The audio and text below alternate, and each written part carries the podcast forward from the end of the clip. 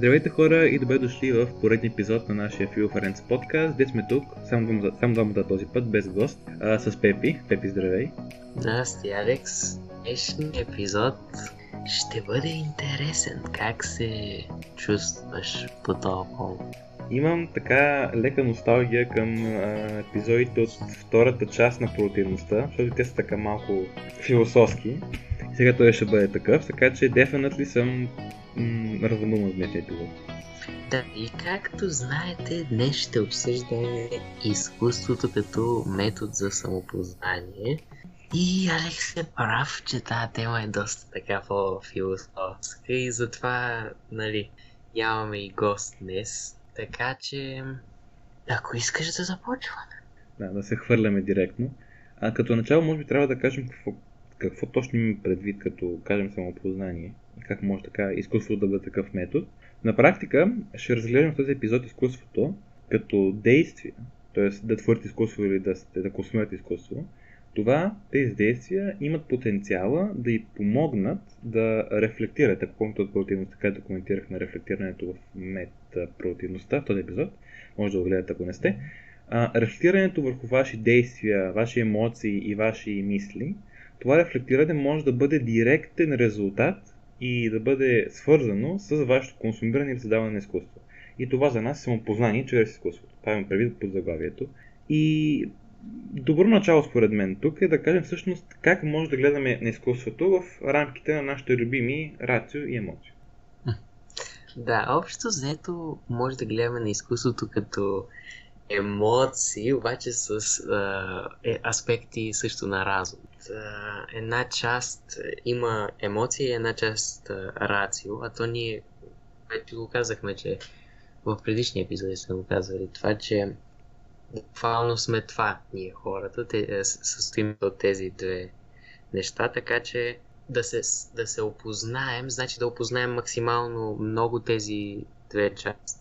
И изкуството ни дава възможност чрез емоцията, например, да опознаем това как реагираме на различни ситуации и какви емоции ни изкарват тези различни ситуации от нас.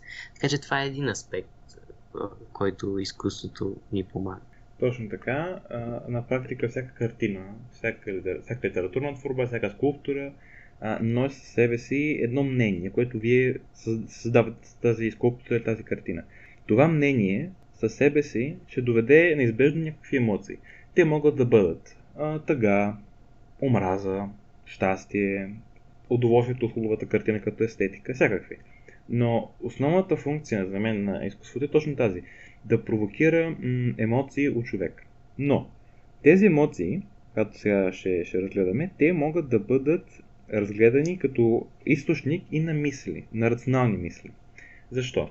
Защото, както коментирахме в метапротивността, тези емоции, които съществуват във вас вие осъзнавате, че сте тъжни или весели или каквото и да е друго, каква да е друга емоция, те не могат да съществуват дълго у вас, без да зададе въпроса защо ги има. Този въпрос, като си го зададете, отивате вече в рациото. Там търсите някакви обяснения на това, как, защо се чувствате така, как се чувствате. Имате, така да се каже, две опции като подход. Едната е просто да го рационализирате. Тоест, да вземете емоцията, да разберете изцяло защо я изпитвате и след това да се опитате, така да се каже, да, се, да я спрете, да я овладеете и да поемете контрол като, като е рационалната емоция. Другата опция е да го анализирате, което включва на практика не, не, не да ударите, да намалите ефекта на емоцията, а просто да разберете, малко по-либерално така да се каже, да разберете, що имате тази емоция, но в всеки случай двата процеса ви дават а, ясно разбиране защо изкуството е предизвикало у вас емоция. И това на практика ви показва защо се чувствате как се чувствате, което ви самопознание, според нас. То всъщност това може да го свържем с а, това, което казахме, че много не разбираме какви с, всъщност от какво се от какво идва емоцията. И едва ли не така, това е една възможност ние чрез рациото да си обясняваме различни части от емоцията, което е супер. Обаче това се връщаме пак на нещ, на нещата, които казахме в епизода за метапродуктивността, именно, че ние сме фално едно обединение между емоцио и рацио. И всъщност, когато ги обединим тези двете, аз мисля, че най-добре ще, му, ще можем да стигнем най- и до най-голяма степен ще можем да стигнем до самопознание. Така че сега може да преминем към една друга част, ами именно това, че чрез създаването на изкуство можем да обединим емоциото и рациото. И това е интересна тема, така че това само да обсъдим. Така е, защото на практика това обединение, за което спомена ти, Пепи, за мен то се наблюдава и в сама, самото изкуство. А, по два начина. Първо коментирахме. Има емоции в а, картината, които те носят със себе си. Вие ги чувствате, после питате защо ги чувствате тези емоции. Това е един начин. Basically, идеята е изкуството поражда емоция и оттам отиваме към рацио. Един, една опция. Другата опция обаче е, че е възможно вътре в себе си емоциите, които носи изкуството, да бъдат натоварени с аспекти от рациото. И това се наблюдава много в политическата, в политическото художествено изкуство, особено в Съветския съюз. Без да ходя в подробности, там всяка картина, особено в началото през 50-те години, била натоварена с комунистическо значение. Идеята на това, освен пропаганда, разбира се, е била да донесе рационални политически аспекти с емоцията. Това пак е вид обединение. Няма да коментираме ефекта, който има, това е друга тема. Идеята обаче е, че и в този случай имаме обединение, което е замислено, най-вероятно, от художника или от цяло от артиста. И всъщност това как може да го, да го вкараме в практика, аз един начин, който намерих, и че това съм го споменал в предишния епизод, но не съм сигурен, е, че когато ми случи нещо и примерно наблюдавам някаква картина или прочета някаква книга и усещам, че има някаква емоция, не, е породена някаква емоция от моите действия, тогава мога да си напиша на един лист хартия, примерно, какви емоции е породило това и по-късно да си анализира всъщност едва ли не мислите и емоциите, които са ме с които съм се срещнал през деня. И така по-добре да мога да си представя цялата картина на това какъв съм аз и как мога да навигирам в тия ситуации. Точно така. Това е, колкото съм чул, това, впрочем, което спомена ти, Пепи, го правят доста хора и съм чул, че има доста сериозен ефект. Тоест, практично е доста полезно и ако някой от нашите слушатели има съмнение, че е пренатоварен емоционално, това е един много интересен начин да пробва да се, да се почине, така да се каже, като пише на хартия. А, или на компютъра, но на хартия, не да си по-автентично. Но, а, друг аспект, който може да разгледаме е как изкуството а, се сравнява с науката като обеднение на емоции и рации. Защото мисля, че може да твърдим, без да го аргументираме повече, че изкуството не е наука. И то не е наука, защото защото не се занимава с факти, а занимава с впечатления и естетика.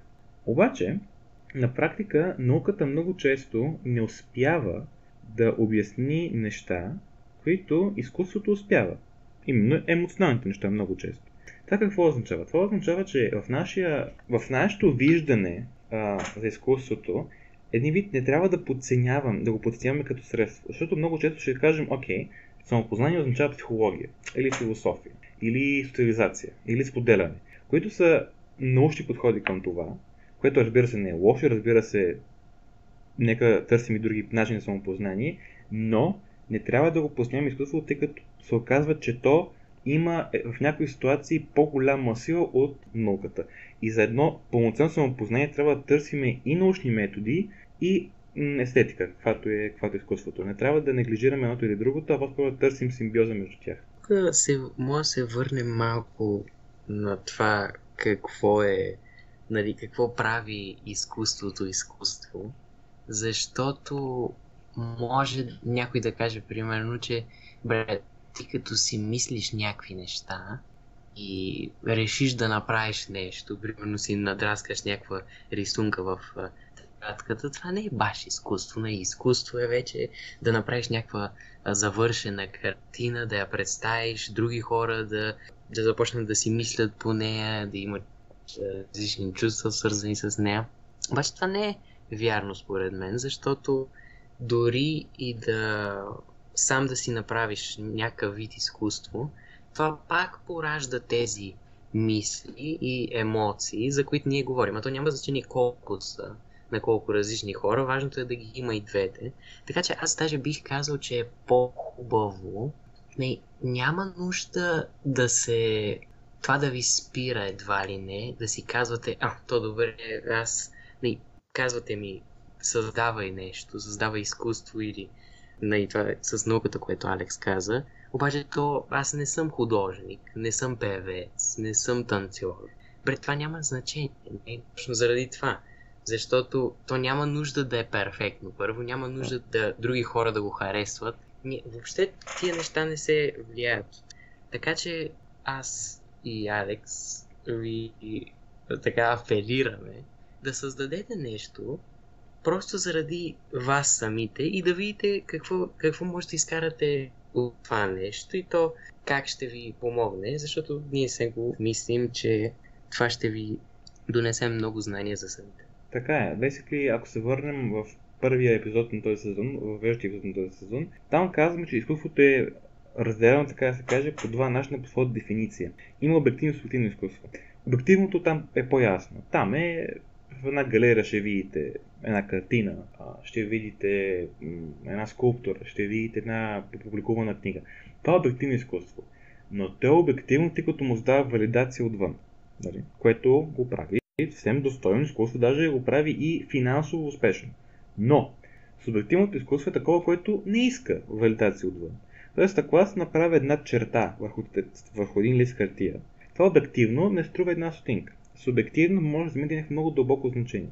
Просто е, стоиността на изкуство за мен се определя от целта му. И ако целта е а, друга, различна от комерциалната и популяризиращата и споделителната функция, тогава е напълно окей да правим каквито грозоти искаме на тетрадки и на платна, защото смисълът е друг. И грозотата в кавички, на това изкуство. Казвам фиш, защото ние не знаем също какво е грозно, какво е пак е субективно. Но грозотата ам, на нещо не отнема от неговата самопознателна стойност. Това е много важно.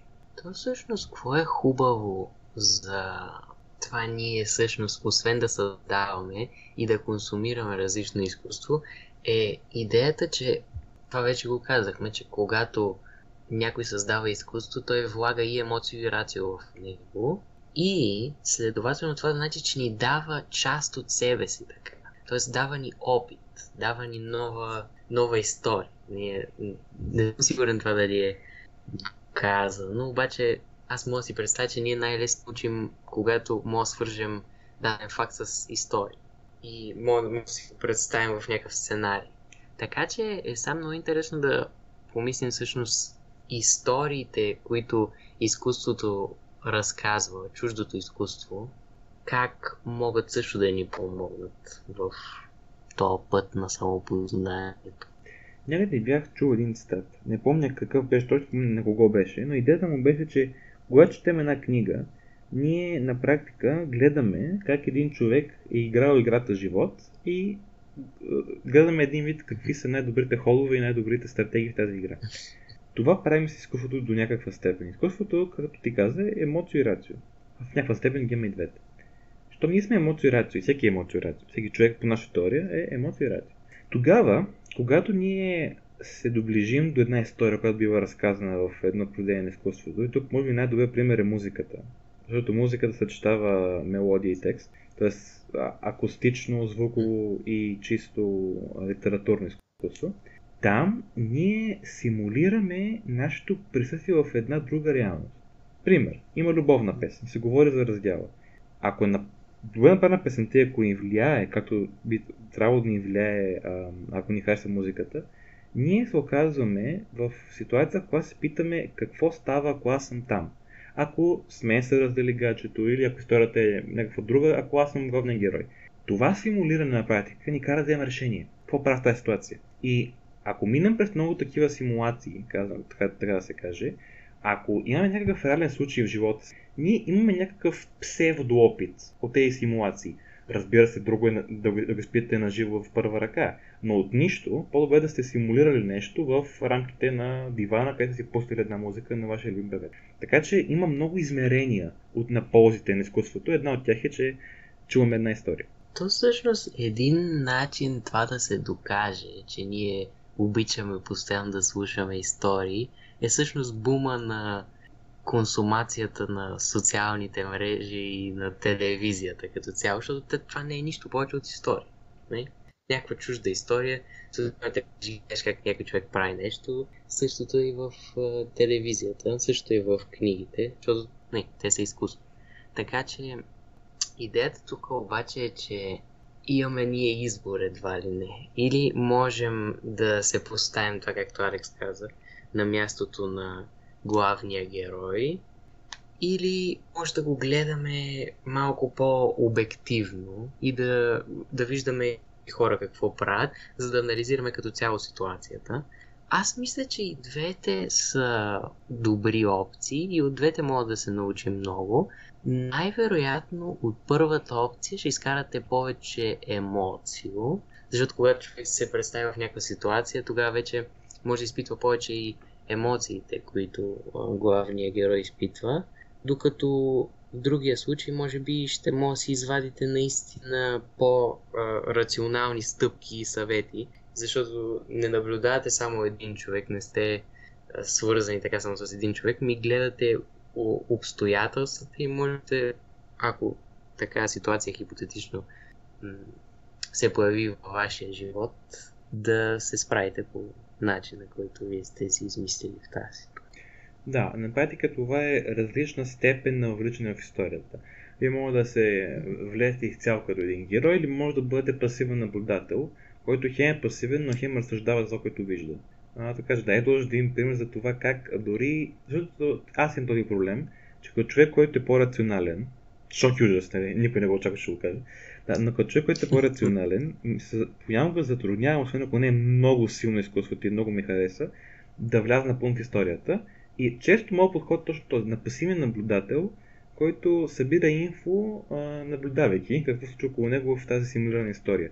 Това, както ти каза, също е полезно. Минусът е, че емоцията, което бива извлечено, не е в своя максимален капацитет, така че губя малко от там. Но това вече ми ще преляги на въпрос на личност и на въпрос на това какво искам от изкуството. Но да, хубаво е да имаме и две, двата подхода м- в предвид. Е, виж сега, то, това мисля, че пределно го разбрахме сега с всичките локдауни и така нататък, че е много трудно да се симулира а, истинска а, ситуация, естествено така. Нали? Човешката комуникация все пак си е нещо безценно, което ни дава достатъчно емоции и достатъчно рацио. Така че това би било най-добрия начин. И то всъщност и така може изкуството да ни помогне и в такива ситуации, защото все пак ние като гледаме различните изкуства, аз пак се връщам това, което казах, че виждаме различни аспекти от животите на другите. Аз вярвам, че ние за да може да се самоопознаем, трябва да видим какво правят другите. Защото представете си, ако вие бяхте абсолютно сами, нямаше кой да ви научи какво е правилно, какво не е. Идеята е, че тогава вече много по-сложно става, а този процес може много да се забърза чрез опита на родители, възрастни и всичките хора около вас. Така че това е също един начин да така да скипнете няколко години а, личен опит, какво би ви отнело като личен опит и да го, да го прилагате направо. Да не трябва да тъпчете по едни и същи пътеки, които са минали тези преди. Абсолютно. Макар и Зукърбърг да иска да замени повечето от а, социалната комуникация, да сега не му се получава. А, и това е важно. Важно, защото за нас, интровертите, това казвам за нас, понякога не се струва адски удобно и също толкова ефективно да наблюдаваме света, изследвайки го вътрешно. Тоест, изследвайки нас самите, а не други хора, околния свят, като гинеи. С един вид, а, гледаме на света така, както гледаме на нашия вътрешен свят. А не обратното. Което има своите ползи, но в контекста на изкуството е много ограничаващо. Защото м- другите, артистите, хората около нас, те са много ценно средство за самопознание. И те са такова, защото естествено много рядко, аз би казал никога, няма да се чуят две еднакви интерпретации на каквото и да е. Така че не само, че артистът ви помага косвено, като вие наблюдавате една история, като ви го разказали, това като каза Пепи, помага да не тъпчете същата пътека, която някой друг е минал, тъй като има грешки, това ли, има дупки в тази пътека вие не желаете да падате в дупки, тъй като може да изключите крака. Затова има обаче друга гледна точка и тя е, че може да печелите опит от това как друг човек интерпретира също изкуство. Примерно, и, и това всъщност помага, когато имате много разнообразни приятели. Защото, сега няма да се лъжим, образованият човек и селянина, и рома, и китаеца, испанеца, и германеца, американеца, тези хора ще имат много различни виждания поради културни особености. Така че е хубаво и да си решавате социалния кръг с идеята да печелите от комуникация като цяло и от интерпретация на изкуството като по-конкретен пример. То като цяло, понеже виждам на къде отидахме нали, с тия разсъждения, ми това, нали, как, какъв вид опит би ни донесло това и как ние рационално бихме могли да осъзнаем какви е. Но трябва задължително да обсъдим и емоцията, нали, няма как. И няма съмнение според мен, че на човек му трябва естетика в живота. Изкуството безспорно я дава тази естетика. Обаче е интересно защо. Ти какво мислиш? Това е интересен въпрос, който впрочем е занимава много философ в а, времето още древна Гърция. Дали ни трябва естетиката и какво е естетиката като цяло? Като начало нека се пробваме да дефинираме естетиката като това, което задоволява нашите примитивни сетива нещо, което звучи хубаво, т.е. ни е удоволствие само да го слушаме без нищо друго, или да го гледаме, или да го усещаме и така нататък. Това е естетика. Тоест има естетика в храната. На теория, тъй като а, вкусът е вид сетиво. Говорим доста широко. Добре, знаем какво е естетика вече. Въпросът е дали ни трябва. А, някои хора ще кажат, че ни трябва, защото красивото е удоволствие и ние трябва да се кефим на живота. За мен това е много плоско обяснение, защото удоволствие може да доставя някой и добива. Това вече е въпрос на утилитаризъм, т.е. въпрос на добро и зло и така нататък. И естетиката някак си не пасва там, според мен. Казвам накратко. Според мен обаче естетиката постига нещо друго. И то е следното. Дам един пример, който е много личен до някъде. Прибирате се в петък вечер от училище. И се, и се втора смяна. Тоест, прибирате и навън е а, тъмно. Сега е до вкъщи а, и вашите родители а, са спокойни ни чилват и ви оставят, да, давайте какво си искате. Тоест, като окей, нали, свободно така. Идеята ми е, че няма да ви променят плановете родителите ви. Или ако сте възрастен, тогава няма никакъв проблем изобщо. Така, и се връщате. И вашето любимо ястие е да кажем, че е пицата. Ако не, си представете, че съм казал нещо друго. Първата пица от любимата си, от любимата си пицария или каквото е ресторант и си пускате любимото шоу. До тук звучи идеално. Но, питам ви, няма ли да е по-добре, ако се поръча пълно пепероне, пеперонетата да бъдат симетрично разположени върху пицата? Няма ли да е малко по-добре, ако на телевизора ви картината е 4K? Няма ли да е по-добре, ако отделът се види това отдяло е изчистен? не е мав, няма петна от него от пицата в минали вечери. Няма ли да е по-добре, ако осветлението на стаята кружката не е така бледнеща или много силна, ами точно колкото трябва. Това са детайли, които със сигурност не могат да развалят а, вечерта ви. Тоест ако пепероното има да знам, много повече пеперони от една страна на пицата, това няма да ви се сипе вечерта. Но ако са така както трябва да са, т.е. ако са симетрично, ако картината е хубава, това ще увеличи вашето щастие. И от тук аз твърдя, че естетиката увеличава интензитета на вашите емоции двустранно. Тоест, ако сте тъжни и се навън и завали, това би могло, според мен, би увеличил вашата тъга. Тоест работи по двата начина. Просто не променя вида емоция, просто я усилва. И според мен това е хубаво. И това е хубаво, защото имаме емоции, ще не ще. И да, го, да запробваме да го махнем за мен е а, контрапродуктивно и вредно и опасно, чисто психологически.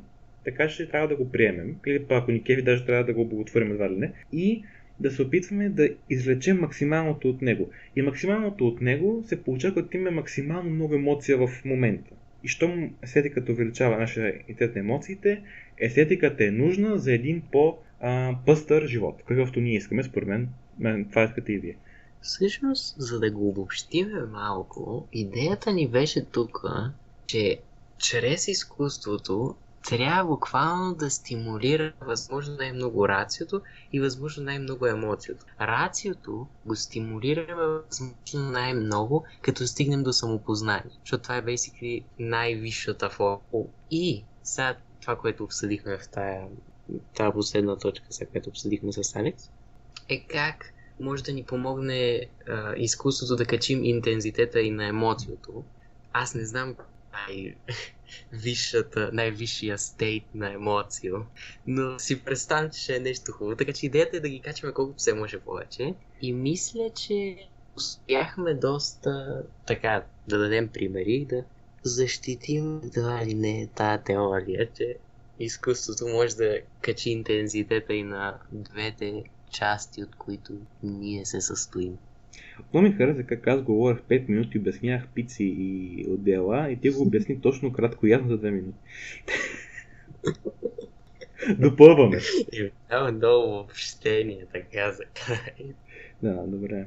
Да, естетиката точно по тези причини е необходима и също така, щом трябва да увеличаваме и двете, би било полезно да се опитваме активно да извличаме и двете. Тоест не да консумираме изкуство е така безмозъчно, все едно се наминаваме през TikTok, ами да се опитваме активно да вземаме рацио, емоция, емоция и рацио, колкото се може повече. Ами хора, това беше днешния епизод. Философски обаче се получи в едно сравнително добро времево така, пространство, около половин час. Идеме да ви хареса епизода, да се извлекли няколко, някои ползи от него, някои добри съвети или разсъждения от нас. А следващия път ще коментираме друг вид изкуство, с или без гост предстои да видите.